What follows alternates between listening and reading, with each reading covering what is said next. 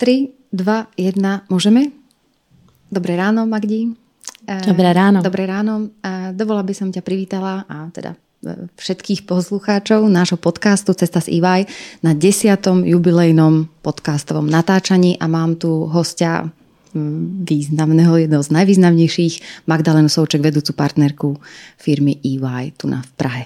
Magdi, dobré ráno ešte raz. Dobré ráno. E, keď nám budú hviezdy naklonené, a technika nesklame, a tak e, tento podcast vyjde presne 10.10. 10. Super, na moje narozeniny. Takže 10.10. trošku veľa jedničiek v tom dátume. Nejakým spôsobom ťa to mm, ovplyvnilo táto hra čísiel? Myslíš, jako jestli jsem ráda první, nebo jestli ráda vedu? Hm? Tak první určitě ne, protože nejsem ten sportovní typ, který by soutěžil, ale asi ráda vedu. Konec konců dělám to, co dělám a myslím si, že jsem dobrá šéfka a moc mě to baví. Ale nějaké ty prvenstva tam predsa len budú. Určite e, prvá vedúca partnerka veľkej osmičky. Ano. Dlhé roky, až do nedávna jediná. E, jedna z prvých žien v českom biznise, je tak? Může být. A určite jediná žena vedúca partnerka EY nášho veľkého regiónu SEZA, ktorý sa tiahne od Vladivostoku až po Prahu.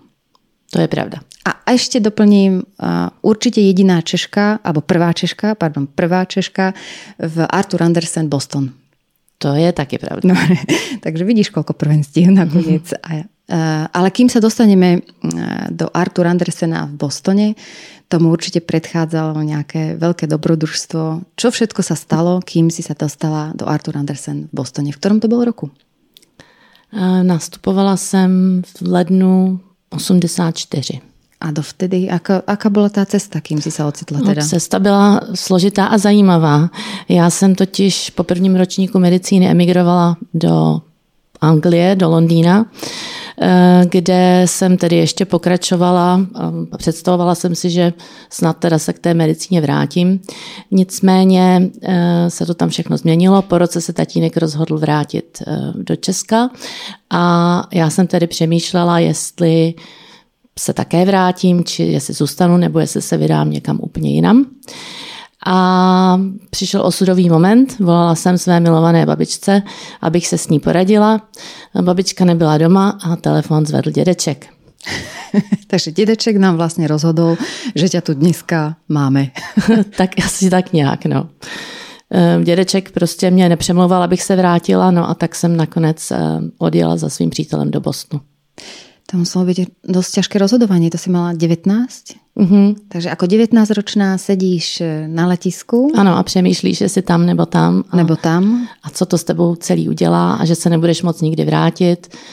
To si ehm. dneska podľa mňa nedokáže nikto ani predstaviť tu nemoc cestovať. E, ako sa vám vlastne podarilo byť s rodičmi v zahraničí? Vtedy to byla nějaká zhoda okolností? To určitě nevěděli naše úřady, že jsme všichni dohromady venku, protože jsme každý jeli jinou cestou.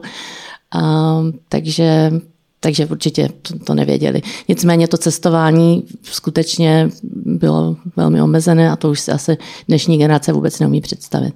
No to dneska teda rozhodně nie. Vďaka Bohu, že to tak je. Mm-hmm. Takže e, nakonec teda medicína v Bostone nebyla alternativa? Tak, tam jsem začala studovat biznis a bylo to moc fajn, protože to, co jsem se ve škole učila, jsem denně četla v novinách. Nebylo to jako když jsem tady nepoznala purkyňovou buňku, přičemž jsem se chtěla dětičkám dívat do krku jako pediatr, takže ta purkyňová buňka byla trošku vzdálená tomu, co jsem ve finále chtěla dělat, takže to bylo příjemné. Um, takže Artur Andersen úplně od juniorské pozice začiatočnickej asistent auditora? Přesně tak. Takže, jako tady u nás. takže úplně od píky. Ano až na vrchol. Um, bolo to niečím iné, myslíš, ten pôsobenie v tom Arturovi v Bostone, ako to bylo, povedzme, v Čechách? Um, nebylo, akorát, že tenkrát jsme neměli počítače a měli jsme žluté papíry. Fakt jsme psali tuškou. Um, takže to bylo fajn, no ale... A dorozumívanie e, jako virtuálne bylo? Telefony. A faxy. Telefony a faxy, přesně tak. No. Tak to bylo trošku zpomalenější, ne? No, nebylo to tak rychle jako dnes. si podľa mňa dneska nevie niekto predstaviť. Takže žlťáky, vravíme, žlté papiere. Ano. E, keď sa spravila chyba, tak sa zgumovalo Ano, a prepísalo. tak. No. A díky tomu bohužel jsem se s tím počítačem tolik neskamarádila. no. Ja myslím, že to nie je také zlé. E, no a potom, mm, Potom, si sa, kedy sa vrátila zase do Čiech? Kedy si viděla Čechy? eh, potom jsem se poprvé vrátila v září 89, když eh, se na německé ambasádě eh, schromažďovali Němci. To jsem poprvé vyzískala teda americké občanství, americký pás a mohla jsem se přijet podívat domů. No a pak se to teda všechno odehrálo. Vedela si v tom září, že sa to môže takto rýchlo Ne, vyvrbiť všetko? Vůbec mě to nenapadlo. Hmm. No a pak jsem se vrátila v, na Vánoce Mhm. a to už bylo po všem a oni byli pryč. A říkám, že oni byli pryč, protože eh, když jsem přišla v jiné září, tenkrát září 68 do školy, tak jsem se paní učitelky ptala, jestli budou pryč na Vánoce. A, a boli. A boli, ale až 21 let potom. No tak trošku niekedy to splnenie um, túžieb trvá dlhšie. Ale um, čo Pak sa zač- potom dialo? V, Pak v začaly Arturu? chodit faxy, um, jestli, že se hledají pracovníci, kteří by šli otevřít Varšavu, Moskvu a Budapešť. Vo kanceláře naše. kanceláře naše. Mm-hmm. No a já jsem tenkrát eh, si vůbec nedovedla představit, že bych to nebyla já, kdo by otevřel Prahu. Takže jsem se hrozně začala zajímat, všem jsem začala volat, když je otevřeme Prahu. Mm-hmm. Trvalo jim to teda trošku díl, Praha se otevřela na podzim eh, v roku 90. Kde bol prvá kancelária?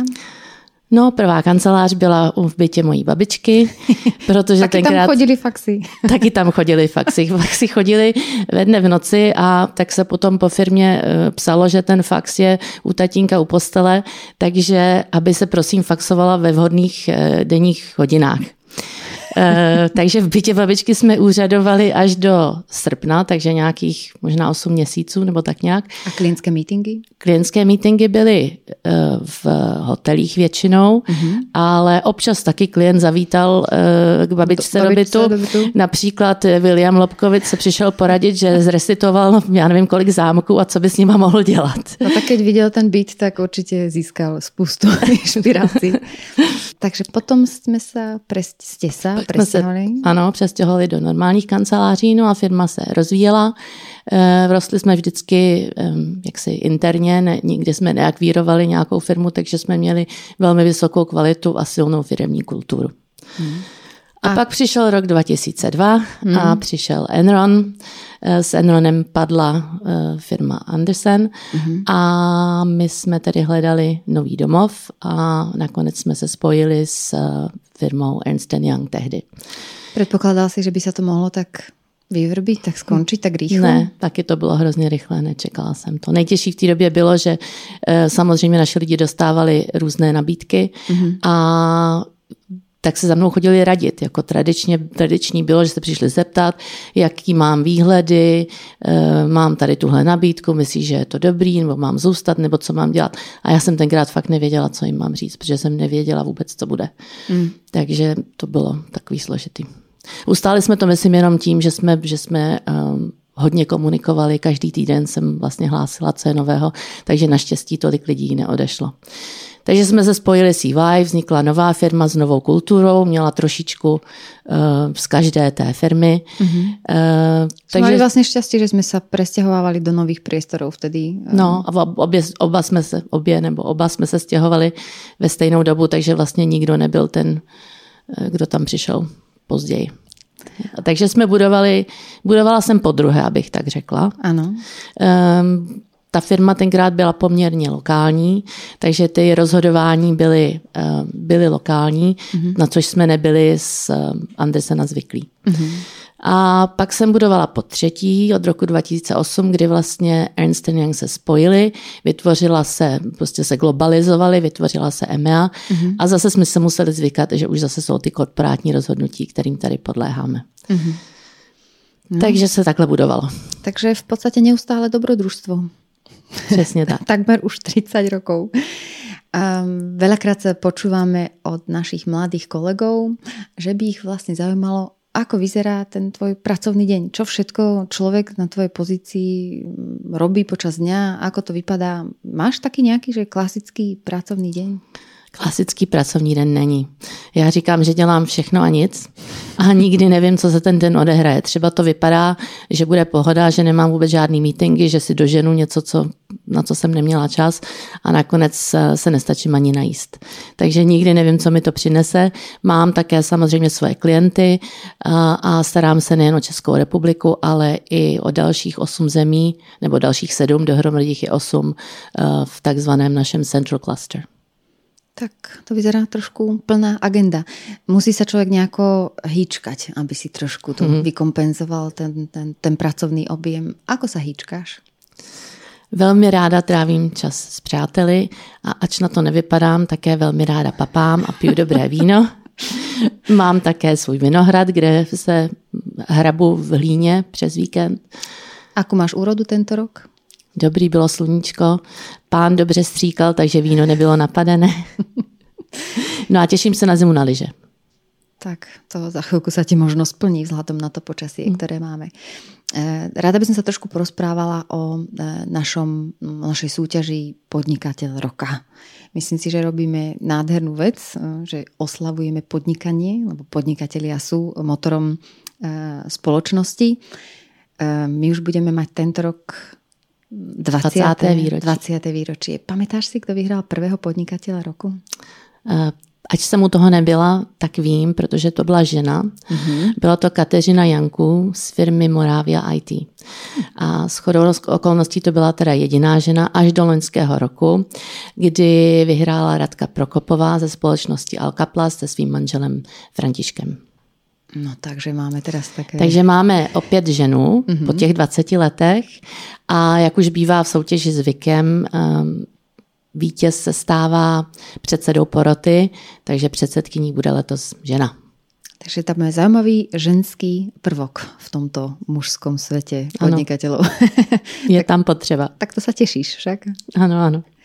A večer vyvrcholí mm, nádherným gala programom na Žofíně. Přesně teda tak. celý program, celá soutěž vyvrcholí nádherným večerom na Žofíně. Mm-hmm, který je vždycky velmi pozitivní.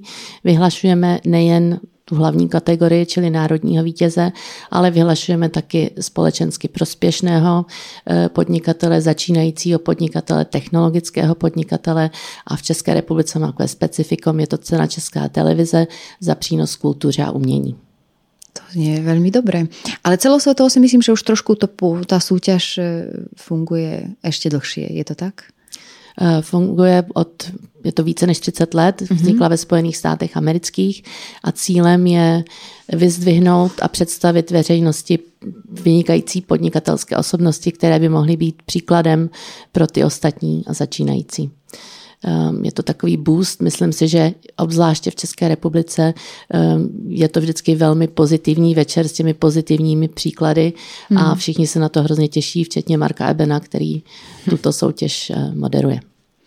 Eh, z tých spoločensky prospešných podnikateľov sú nejaké mená, ktoré by si vedela našim mladým poslucháčom približiť, ktoré by rezonovali s nimi? Tak asi třeba Tereza Jurečková z Pragulic, mm-hmm. která zaměstnává bezdomovce, kteří provádí potom po Praze, mm-hmm. a nebo Vítek Ježek z firmy Rekola. Tak růžové kola, asi málo kdo na ně ještě nenatrafil, na Přesně. tuto růžovku. Mm-hmm. Podnikatelia, myslíš, že sa zmenili, že ich typ podnikateľov pred 20 rokmi bol iný ako dneska?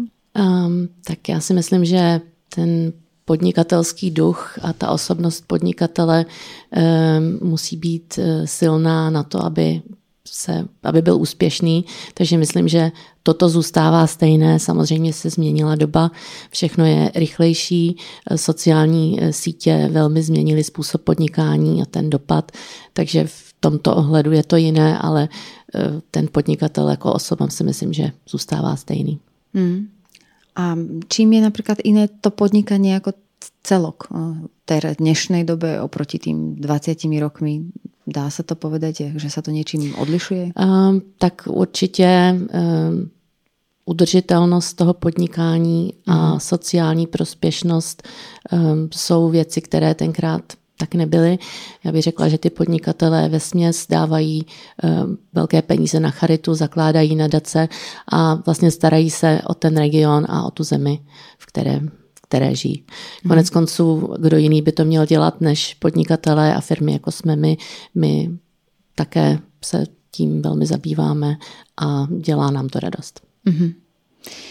Kam si myslíš, že bude podnikanie e, smerovať do budúcna? Bude sa niečo vyvíjať inak, alebo budeme mať iné typy podnikateľov vzhľadom na ten trend svetový a rýchlosť, s ktorou sa pohybujeme? To určitě, protože čím dál tím víc um, jedou startupy, jedou technologické firmy. Mm-hmm. Uh, historicky to bylo, um, řekněme, kámen, cihly, výroba, mm-hmm. uh, tak toto se do budoucna určitě změní. Mm-hmm. Pocitovala si to někdy jako uh, výhodu být žena v biznise? Um, asi jsem nad tím úplně moc nepřemýšlela. Myslím si, že um, mě to nevadilo, ale mě to taky nikam neposouvalo. Uh, v dnešní době si spíš myslím, že už to výhoda je. A tak predsa len tá mužsko-ženská interakcia, alebo teda interakcia medzi dvoma pohľaviami je myslím, že pozitívna a synergická. Takže je príjemné dneska vidieť, že v biznise je viac žien ako v minulosti. A většinou jsou taky, je s nima lepší domluva. Většinou, většinou hovoří k věci. Pánové mají tendenci se trošičku moc rozpovídat a tak ten meeting pak trvá zbytečně dlouho. tak to by nám na to povedali Tomáš s Adamom, ktorého miesto som momentálne na moderátorskej židli prevzala, ale e, uvidíme, oni sa k tomu chlapci určite vrátia, či muži sú tí, ktorí sa rozpovídají. Um, já si myslím, že ty jsi typ ženy, která si myslí, že každý si musí říct o to, co chce, bez ohľadu na to, či to je muž alebo žena a byť o tom jasně, zrozumitelně komunikovat. Ano, já jsem, nevěřím na ty skleněné stropy. Mm-hmm. Myslím si, že každá žena eh, si musí jít za svým. Mm-hmm. A taky si myslím, že je to otázka priorit. Jejich priorit, jak si to ona sama chce nastavit. Mm. Ne každá žena si myslím, že chce budovat kariéru um, a je to potřeba tak brát. No. Mm. Každý chceme jiné věci. Každý chceme jiné věci a je to tak. Mm. A to isté by sa dalo porozprávať vlastne ďalšia téma, ktorá rezonuje e, medzigeneračne a, a v dnešnej spoločnosti je e, tak do nekonečna omielaný work-life balance. E, to si myslím, že platí. Tam je, to, tam je to úplně přesně stejně. Každý si to musí nastavit tak, jak potřebuje. Eh, já třeba sama za sebe nerozlišuji příliš mezi, eh, mezi pracovním životem a soukromým životem. Pro mě je práce koníček a eh, takže když prostě ve dne je potřeba něco pořešit doma nebo někam zajít, tak prostě hold v tu chvíli má prioritu něco jiného než ta práce. Zase mm-hmm. na druhou stranu si to klidně odpracuju v neděli, večer, po večerech, kdykoliv. Jako mě to fakt baví a mám to tak jako hezky propojené. Myslím, že ne každému to třeba takhle vyhovuje, mm-hmm. um, ale fakt si myslím, že tam je potom hrozně důležitý, jestli ta práce je koníčkem a jestli to ty lidi baví, protože když, eh, když eh, práce nebaví, tak to je asi potom hrozně smutný a pak je to tak, jako že ten work-life balance, že tam chybí. Mm-hmm. Veľakrát sa e, generácia tzv. E, milenies kritizuje, že nie sú dostatočne motivovaní alebo že sa im nechce úplne pracovať, tak ako tým predchádzajúcim generáciám. My pozorujeme, že pokiaľ motivácia je dostatočná, tak aj táto mladá generácia je ochotná a pripravená pracovať s veľkým nasadením. Pozoruješ to rovnako? Vnímaš to rovnako medzi mladými ľuďmi, s ktorými prichádzaš do kontaktu? Určitě a taky hrozně táhnou ty startupy. Myslím si, že trend je nemít um, job jako 9 to 5 nebo prostě mm-hmm plnou prac, plný pracovní úvazek, mm-hmm. že chtějí part-time, prostě flexibilitu a mm, ty startupy, já jsem tomu tak úplně moc nerozuměla, já jsem přece jenom ta korporátní holka, mm-hmm. ale věřím, že ten mladé, tu mladou generaci, že to velmi motivuje. Mm-hmm. A tvoj odhad, čo sa týka startupov do budúcnosti? Ako, ako majú predikciu, ako budú mať budúcnosť, ako sa im bude dariť? Predsa len neviem, či sme Startup Nation ako, uh, ako Izrael, ktorý sa tým preslávil na celom svete. To je pravda, ale jsme docela silní v těch IT stránkách. To je pravda. Takže myslím si, že, že ano. No. Samozřejmě jako těch startupů je velká spousta a, mm-hmm. a jenom málo z nich uspěje, takže uh, relativně. Relativně. Mm. A keby si ty mala dať radu mladým ľuďom, keby sa rozhodovali medzi korporátnym svetom a startupovým svetom, čo by si im poradila? Tak akože na základe tvojej skúsenosti z tej korporácie, ktorá je pre teba veľmi do, stále pozitívna. No tak bych jim to tak řekla. Co bych jim asi mohla říct jiného? tak keď je túžba, ale vieš, ako to je ten trávnik eh, susedov, mm-hmm. zelenejší. Jasně, jasně. Tak já bych do startupu určitě nechtěla. Ale tak treba si všeličo v živote vyskúšať. My na, tom, my na to veľmi e, spoliehame ako firma. Máme, veľmi intenzívne pracujeme s našimi bývalými kolegovcami. Aj nedávno sme mali neuveriteľne príjemný večer so všetkými bývalými kolegmi. Ja ani vlastne netuším, to už sú asi tisíce ľudí, ktorí prešli e, našimi radami. E, každý sa túži stretnúť v ten daný deň. E, aká bola pre teba alumné party Byla naša? moc hezká. Já nevím, kolik tam bylo lidí, 500 možná? Nebo no, minimálne. A, a určite s radou našich bývalých kolegov sa nám mnohí vracajú a stávajú sa z nich tzv. bumerangovia. Pamätáš si, koľkokrát sa vrátil náš e, bývalý najvyšší šéf? Ježiš. Náš bývalý CEO Mark ano. Weinberger. Ano. Já nevím, pětkrát nebo třikrát? Já myslím, že čtyřikrát. tak jsem se netrefila. Medzi pětkrát, třikrát, čtyřikrát.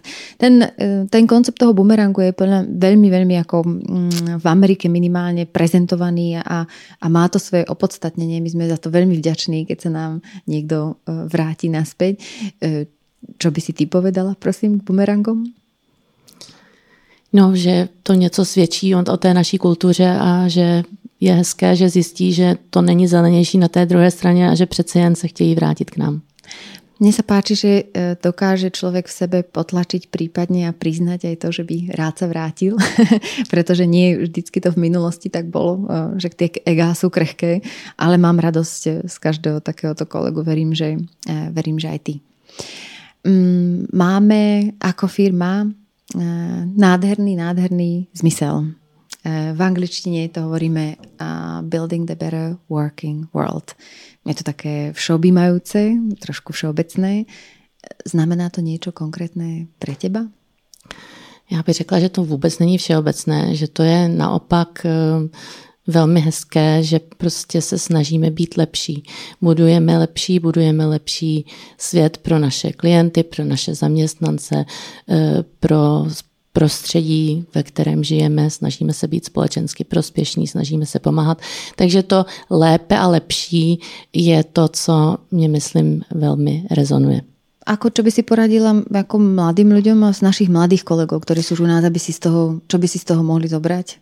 Uh, u těch mladých, a já to konec konců nováčkům vždycky říkám, že je hrozně důležité, aby vás to bavilo. A každý si musíte najít to svoje místo, co je pro vás lepší, co, co vás motivuje, protože když sami si tohle to neurčíte, tak tak vás to nebude bavit a nemá to smysl. Takže je hrozně důležité, aby vás ta práce bavila a to, co to přináší a co to pro vás znamená, to je otázka pro každého z nás individuálně. Hmm. My můžeme pomoct, eh, jako hrozně mě trápí, když třeba přijde eh, někdo, že odchází, protože, já nevím, měl joby, příliš cestoval nebo něco. Ehm, to jsou věci, které třeba můžeme ovlivnit, něco s tím můžeme dělat, a tak je potřeba, aby ten člověk sám si vzal zodpovědnost za tu svoji kariéru a řekl si o to, co potřebuje. Ten e, zmysel teda bol nadefinovaný v Amerike, e, zaváňa trošku amerikanizmom a americkou kultúrou. Do akej miery ťa to ovplyvnilo? Amerika a možno jej prvotná taká silná sebeprezentácia, mm, silný, silné budovanie sebavedomia. Ovplyvnilo ťa to nejako? Musím přiznat, že Amerika mě udělala, že bych určitě nebyla tam, co jsem, kdybych eh, tím neprošla. Mm-hmm. Je pravda, že ten důraz je tam kladen na to, na ty komunikační schopnosti, prezentace, sebevědomí, přesně tak, jak říkáš. Mm. Um, a také um, jakoby odpovědnost sám za sebe. Sám za sebe. Mm-hmm. Schopnost přijmout rozhodnutí. Co mě, když jsem se vrátila, co mě velmi překvapilo, Ten když jsem přišla alibismus. do těch... Drzím. Ten náš alibismus. když jsem přišla do firem a byl nějaký problém, mm-hmm. tak já jsem ten problém chtěla řešit a oni mě měli potřebu vysvětlovat, proč k tomu došlo, eh, jak se to stalo, proč to tak je, místo aby se dívali jenom dopředu, jak to prostě pořešit dál. To byla mhm. jedna věc a další věc byla přijmout, eh, přijmout rozhodnutí. Mm. To jako taky bylo velmi obtížné. Je to dané že... naším vzdělávacím systémem, alebo to jde ještě do rodín? Že ne, ne, Asi nějaká kombinace. To. Mm nevím, ale myslím si, že, to, že se to trošku lepší, ale že to pořád, pořád v nás je. No. A teda ještě v neposlední řadě řeknu, ano, americká kultura se ví trochu povrchní, ale je to přece jenom pozitivní, že ty lidi se usmívají a jako ty, ty problémy tolik navenek neřeší, že my jsme přece jenom takový um, trošku někdy negativní v, v našem vystupování, stěžujeme si místo, aby jsme jako se na ten svět usmívali. Hmm. Tomu rozumiem. Ono niekedy, keď stretne človek niekoho len ráno, kto sa usmieva, je to oveľa príjemnejšie, ako stretnúť taký kyselý trošku eh, obličej. Přesně, to jsem měla na mysli. tak Magdi, ja ti veľmi pekne ďakujem.